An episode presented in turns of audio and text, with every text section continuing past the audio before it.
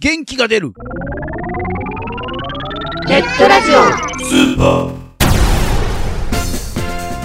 このラジオはリスナーの皆さんが聞いて元気になるをテーマにいろんなコーナーをやっていくマルチバラエティポッドキャスト番組です今回は G スタジオです改めましてこの番組のナビゲーター昔ルービックキューブを3分以内で揃えることができましたノクノクですそして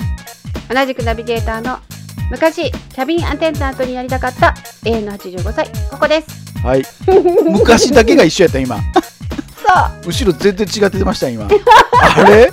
あであでもルービックキューブも結構、はい私早くやった よではいその後さ、うんキューブが増えたやつとかも出なかったあー出ましたねあとあの樽型のやつね結構いろいろあったよねそういった意味ではもうでもね、うんルービックキューブの、いあの9個でいっぱいいっぱいだった私あーもうそれ以上増えてるのはもうもうダメ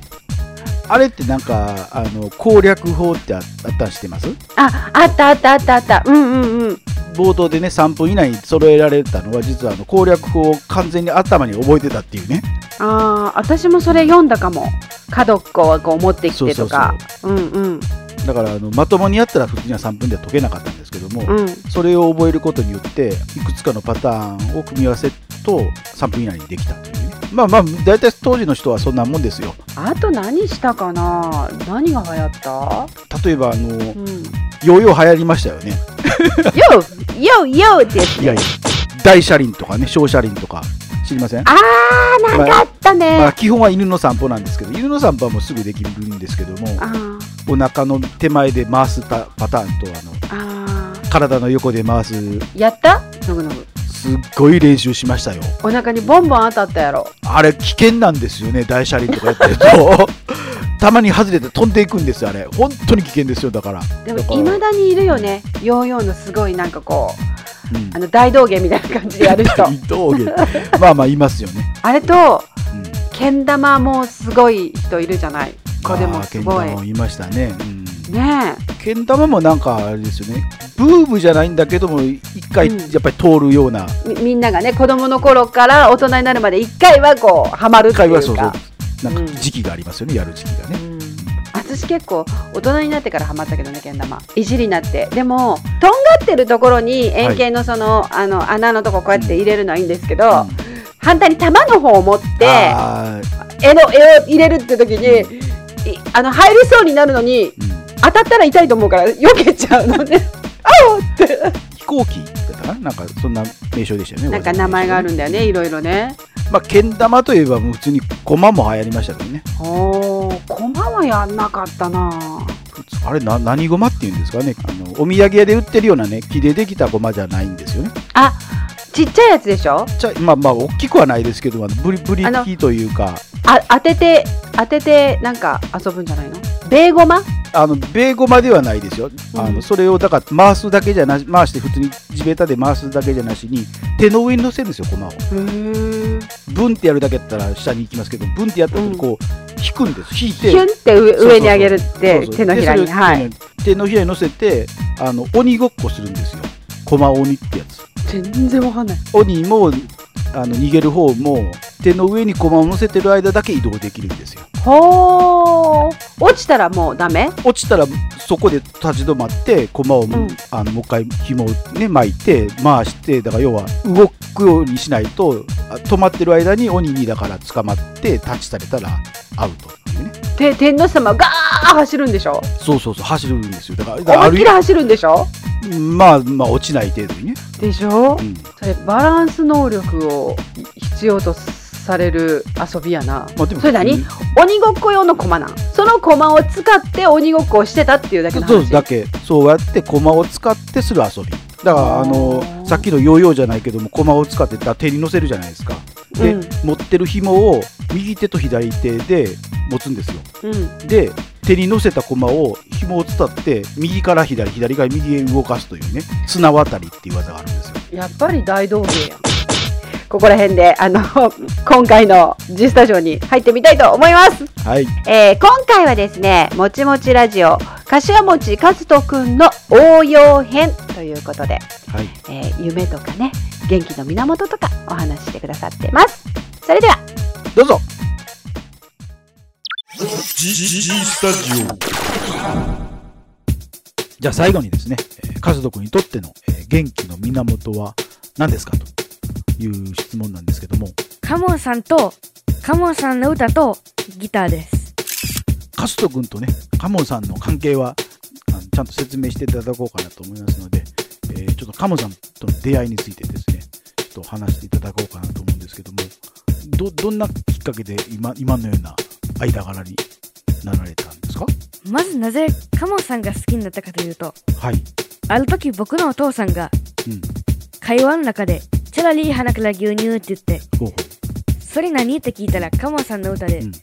レンタル屋さんで CD を借りて聞いたら好きになりました。なるほど。ネタ的には多分前からあった気がするんですけども、CD 化されたのはなんか最最近なのかなもうなんかリメイクだったのかなでも昔から CD だったらしいです。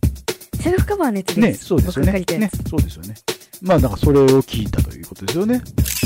ズキュンと来たわけですか。面白いなと思いました。まあ、それをきっかけに、まあ、まあ、ファンになりましたまではよくある話だだと思うんですよ。それ以降ですよね。実際に知り合いまでになってる人は、まあ、ほぼいない感じだと思うんです よ。その知り合いになるまでの経緯というのは、じゃあ、どう、どんな感じなんですかね。それでカモンさんの CD を聞いて、はい。と、ギターを始めて、うん。その僕が演奏している動画をカモンさんに送りました。なるほど。えー確か、ね、こちらの資料によるとですね、ピアノ以前習われてて、えー確かもう1年ぐらいで辞められた経歴を持たれてるとは思うんですが、 3歳ぐらいで初めて小学校1年生の時にやめました。そういう経歴を持ってる中で、あえてまた楽器をやろうというのは、やっぱそれぐらいカモンさんがなんかやっぱ好きだったって感じなんですかね。はい。最初はだから独学でずっとやってたわけですよね。習い始めたのが、去年の終わりです。それまでは独学はい。で独学でやった状態なものを演奏してでビデオに撮って動画に撮って鎌さんの事務所に送ったとはい。いうことですよねその送ろうと思うこうなんか思ったききっかけというかカモンさんに僕の演奏を聴いてほしかったからです。おうそれでなんか鴨さんからこう返答というか返事はあったんですかその時と、カモンさんから返事で、声のメッセージの CD と、一期一会っていう指一本で押さえて弾けるうんギターのちっちゃいのみたいなのをもらいました。おお出してみるもんですよね まあそれで多分より好きになったんじゃないですか好きになりました。ねえ。で、どうなったんですか、その後。で、その後、はい。と、カモンさんの大阪ライブがあって、はい。そのライブに行って楽屋に入らせてもらいました。え、それはいつぐらいの時ですか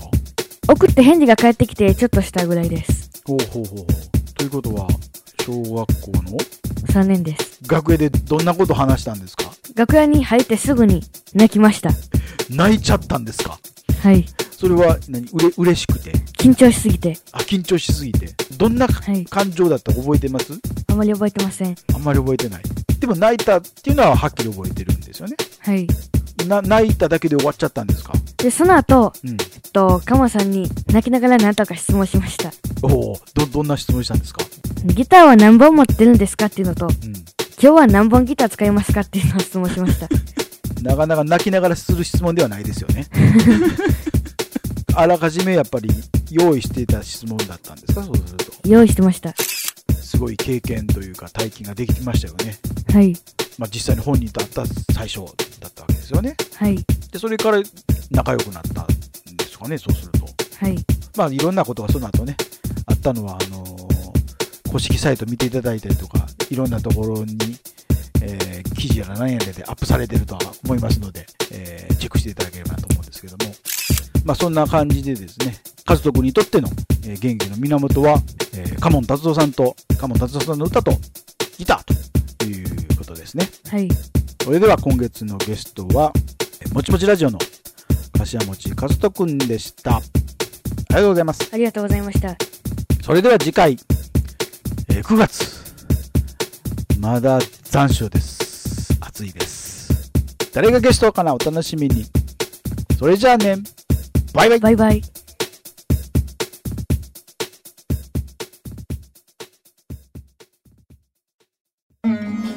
2013年秋音亀史上最大の音楽イベントあの男たちが集結音亀春ふももちもちラジオ柏虫和人 DY のパルベライズビート DY 気がつけば両セールダン斜めストレート白石達也駆け上がりラジオうまうまポッドキャスト音楽フェス音ガメフェス2013 10月13日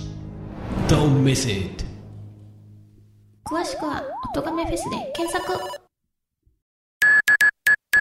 ラジコマはネットラジオのオンラインカタログです。もちもちラジオって知っとうえ、何それ全盲小学生ミュージシャンのな、柏餅和人がやっとんねん。へえ、それ、どこで配信されとん柏餅 .net。また聞くわ。みんなも、よかったら聞いてな。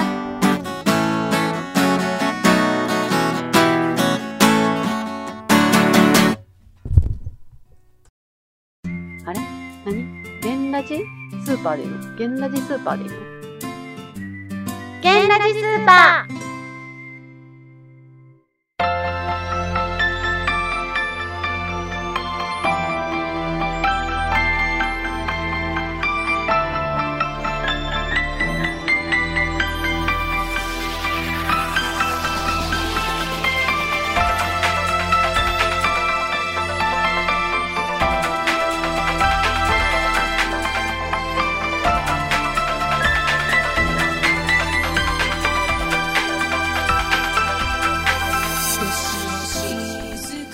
ということで G スタジオのコーナーはもちもちラジオの柏餅和人くん応用編でした次回からは新しいゲストが登場しますのでお楽しみに